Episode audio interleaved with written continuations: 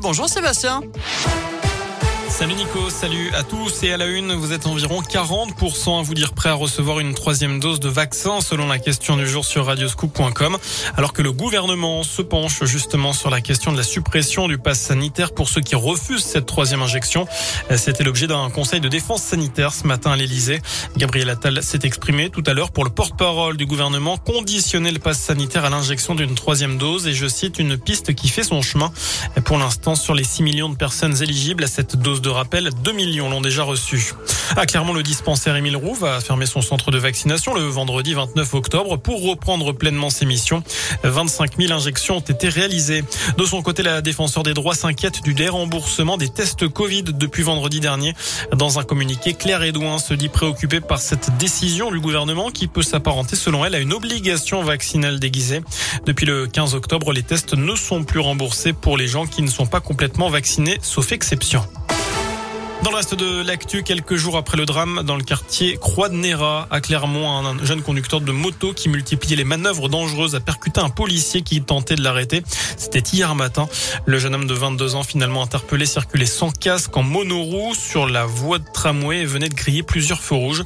Le fonctionnaire a été touché au coude. Il a déposé plainte. Et puis hier soir, selon la montagne, un piéton qui promenait son chien le long d'une départementale a été renversé par une voiture à Gerza. La victime a été transportée dans un état grave à l'hôpital. Lui n'a pas survécu. Les tests d'alcoolémie sur le conducteur en cause se sont avérés négatifs. C'est un problème auquel ses habitants ne s'attendaient pas. Les nouvelles cartes d'identité sont trop petites pour certaines communes de la région. Elles sont désormais au format d'une carte bancaire depuis cet été et elles n'autorisent que 29 caractères pour indiquer euh, le lieu de naissance, le lieu de résidence plutôt, pardon. C'est trop peu pour une dizaine de communes d'Auvergne-Rhône-Alpes, notamment chez nous, Saint-Quentin sur Sauxilange dans le Puy-de-Dôme. La solution, eh c'est de réduire pour l'instant le nom de ces communes en attendant peut-être de réduire la taille de l'écriture pour faire rentrer le nom en entier. Enfin, il risque 5 ans de prison et 70 000 euros d'amende. Karim Benzema ne s'est pas présenté ce matin à l'ouverture de son procès à Versailles dans l'affaire de la sextape de Mathieu Valbuena. La star du Real et de l'équipe de France est jugée pour complicité de tentative de chantage. Il comparait avec quatre autres prévenus. En foot, cette fois-ci côté terrain, il y a la Ligue des Champions au programme. Ce soir, Lille reçoit le FC Séville.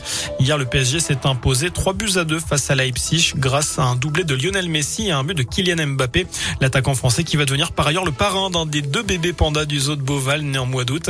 Une cérémonie est prévue dans un mois pour révéler leur prénom. Et puis en rugby à 7 féminin, notez ce bel événement les 5 et 6 novembre sur les terrains de l'AS Romagna et de l'US Soirienne.